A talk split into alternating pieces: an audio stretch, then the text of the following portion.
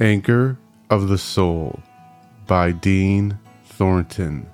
We have this as a sure and steadfast anchor of the soul, a hope that enters into the inner place behind the curtain. Hebrews 6 19. For this mental health month this year, I'm taking time to look back at this past year to see how far I've come with my own personal mental health. I look at ways where I can be better, what new strategies I can implement, and what benchmarks I want to hit in the coming months. Before I put my focus on doing that, I have to remember on what truly anchors me first in my life. And that's my faith in Christ.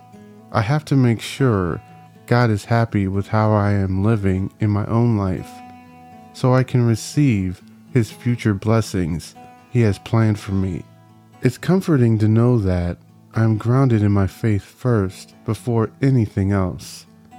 I remember so many times during school there were so many uncertainties about my grades and homework deadlines that could affect if I could continue to run for my team on the track or even stay in school.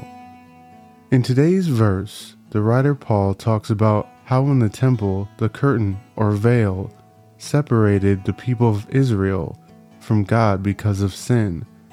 Only the head priest could go in.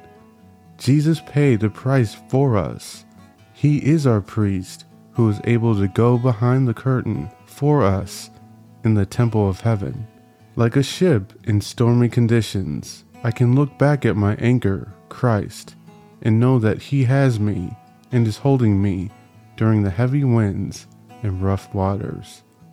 If you liked this episode, please go ahead and hit the like or share button, and feel free to follow For My King His Kingdom on Apple Podcasts and Audible.